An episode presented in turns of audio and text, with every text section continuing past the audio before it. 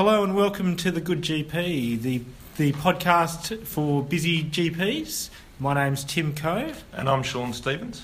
and today we have a very special guest, Professor John Murtagh. Welcome, John. Thank you, Tim. And Sean?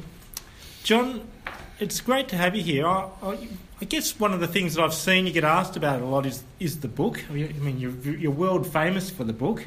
Um, what was the inspiration behind the book, and, and how did you end up coming to write the book?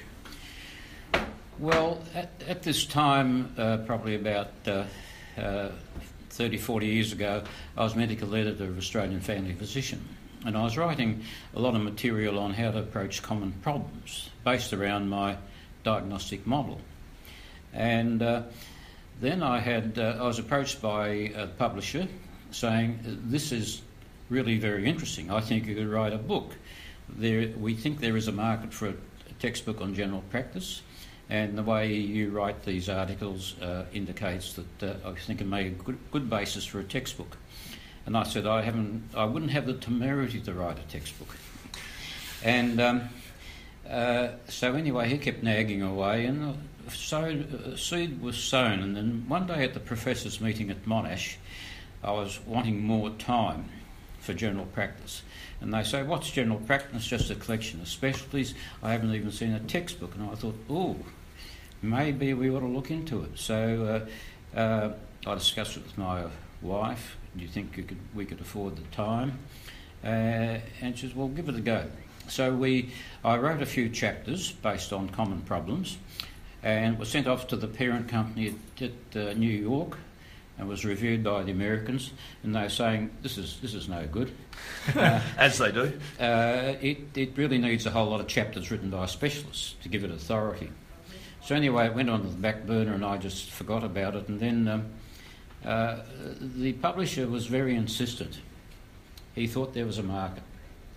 So anyway, we went with it, and I was probably spent a period of three years working on it, based on about 40 or 50 common problems with the diagnostic model. And then I got some help from various people. I sent everything off to a, a, a consultant who was someone who was very bright that I taught and I knew wouldn't say no. And so we put it together and off it went and it was published uh, with Australia and New Zealand being the market.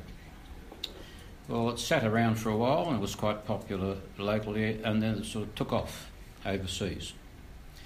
Uh, the Americans, uh, the grassroots GPs were very interested in it, but uh, they didn't like the terminology and the spelling and so forth, and the Americans basically rejected it, except practice tips and patient education they took to. Uh, and uh, now we got it in. Um, it just, I think it appeals to GPs because it's basic. And the, the book was written from the point of view of the uh, overseas graduate who I was teaching and was finding it hard to grasp the concepts. And so it meant it had to be written in a very precise form that was fairly straightforward to study. So that's the way it was written, more or less in a in blocks and traces, in a format which is understandable. Yeah, one of my favourite bits of your book, and, and that I think you can't get from a specialty book, is the way general symptoms, undifferentiated disease, is, is how it's a, chapters are on abdominal pain, not acute appendicitis. And that's, that's what, as GPs, that's what we're presented with. Well, you're quite right, and I think that's for the, the GPs recognise as this is general practice. But interestingly enough, I've had stories told about people going to talks by specialists in recent times, and what have they got up on the screen? The Murtagh model, Yeah. which is uh, means that the specialists also think like that. I mean, my we've heard today about the about the medico-legal issues, missing serious problems. Well, that that's something that I should do in general practice.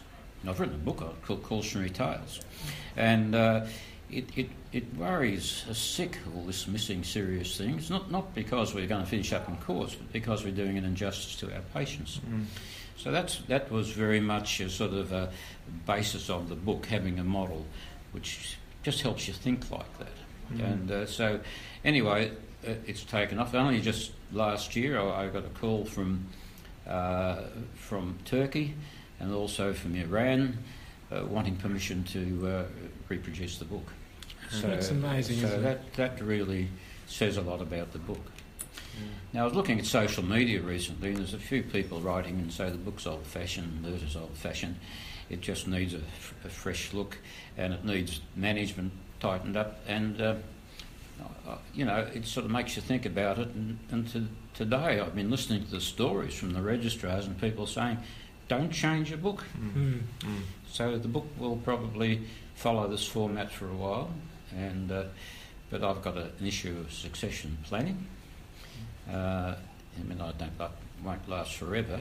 I'm not in a position to keep writing books, so we, we're working now on getting uh, some help Mm. on that. It's great, big shoes to fill, John. Oh, I'm not really. Oh no, what, size six? So- no, I'm only a small bloke.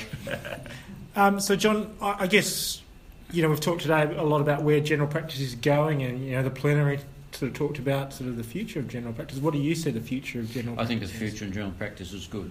Mm. And I think it's more or less by default in a way. I, I've had my, my children study medicine, and uh, one of them went and chose a specialty, and he can't get work in where he wants. I had a daughter uh, just recently gr- uh, graduate. She went into general practice, got a job straight away. She's very happy. She's doing very well financially, and uh, she's very happy with her work and her career. And I see the students and I talk to them, and they know, they know that it's going to be hard to get jobs, and they know that they can really make something in general practice. And I just hope that they look to the rural areas too, uh, as I did. Um, because when you go to a rural area and you, you've got to cope with everything, that's when you get a fair grasp of what Mm. the GP needs to know. It certainly sharpens your skills, that's for sure. It does. But this is another thing. We need to be teaching more skills. So I'm trying to. Uh, I was just listening to Justin Coleman talking about practice tips, uh, uh, which I think is great. We've got, to teach people uh, to do little practice procedures to make life more interesting. And uh, so that's taken off. I introduced that concept uh, 37 years ago into the journal. And uh, uh, and they've been recycled time and again, and I think that's a good thing. We want GPs to be more skilled and more confident, but also to be uh, uh, to have a safety mechanism, which means they can uh, just quickly f- follow guidelines, Mm. not to miss nasties. Yeah. One of the stories I liked, John, was um, it was uh, about how you learnt to do sort of gentle back manipulations from your in your local country town. Can you, can you tell us that story again? Well, when I was a surg- when I was a uh, uh, surgical registrar, uh, one of the one of the surgeons, an orthopaedic surgeon, was very interested in spinal manipulation, and he made made me do it, and we had to do it under general anaesthetic, and uh, I didn't like it at all. And then I thought, I said to him, we could, we don't have to do general anaesthesia for this. He says, oh no, we don't either. And then I came across a couple of uh, GPs who were country GPs who were quite skilled at uh, manipulation, and a physiotherapist I knew, who was, uh, you know, the patients go in all doubled up and they'd come out Straight, straight. And I thought, I had so many patients with back pain. I thought we've got to look into this. So I looked into it and, and followed up from my work as a surgical registrar and started doing it gently and then sometimes not so gently, I must say. But it's something that is you've got to be very careful about. Mm. So I started. Uh, uh, the college came to me and asked me would I run courses around the country. So I ran courses all over the country, Mm. and we. Uh, it was a, politically a very difficult area because the physios weren't, weren't happy, the chiropractors weren't happy, uh, most of the doctors weren't happy. But anyway, we developed probably about a thousand GPs, particularly country GPs, it was aimed at rural GPs, became very skilled, just using their hands. Mm. And we had to make sure it was safe. Mm. Uh, so I think that's been, uh, and I'll meet the, some of the people today who are now quite experts at it. Mm. But it's it's like any skill, it's only for people who are motivated and can do it and have Mm. an interest. It's not for everybody. Yeah. But that's something that really interested me. It's not not only the spine; it's peripheral joints too. Yeah. You can use it for. Yeah. It has a place, Yes. uh, but uh, we've got to keep in mind that conservative treatments such as exercises are more important. Mm. Yeah. I think I really admire the way you sort of intrepidly go and you know question the conventional thinking and trying something you know which is I think it's a really important thing to do as a GP. We're, we're by trade I think we're problem solvers and I think it, it's really important that we continue to work as problem solvers and, and look at all the options rather than being constrained by the conventional thinking. Well, that's right. Well, I, uh, people s- ask me about complementary medi- medicine or what I call integrative medicine, and I, I'm really attracted to it in the sense that it overlaps so much with our profession, and you don't have to be putting people on homeopathic doses and, and, and pills, uh, vitamin pills, and so forth. There are many many aspects to lateral thinking. Mm. It includes some of the basic psychiatric uh, strategies like mindfulness uh, and these type. Uh, and, but it's all it's mainstream practice, and so is nutrition. Uh, and that's why I think about physical treatment. It's all Mm. part of the mainstream. There are some parts which are uh, not scientifically valid or proven. You, you reject that Mm. and you take on the things which are quite reasonable. Things have been around for thousands of years. We practice Mm. very well. Mm. So we have to embrace any particular treatment or process which is not invasive to the patient. Yep. Uh, if you can avoid giving them drugs, which are a terrible problem in practice with all their side effects, and use another method which is uh, safe and simple, uh, and maybe even act as a placebo, Yep. I think it's worth trying. Yeah. Well, if it can't harm, that's uh, first do no we harm. do no harm. Yeah.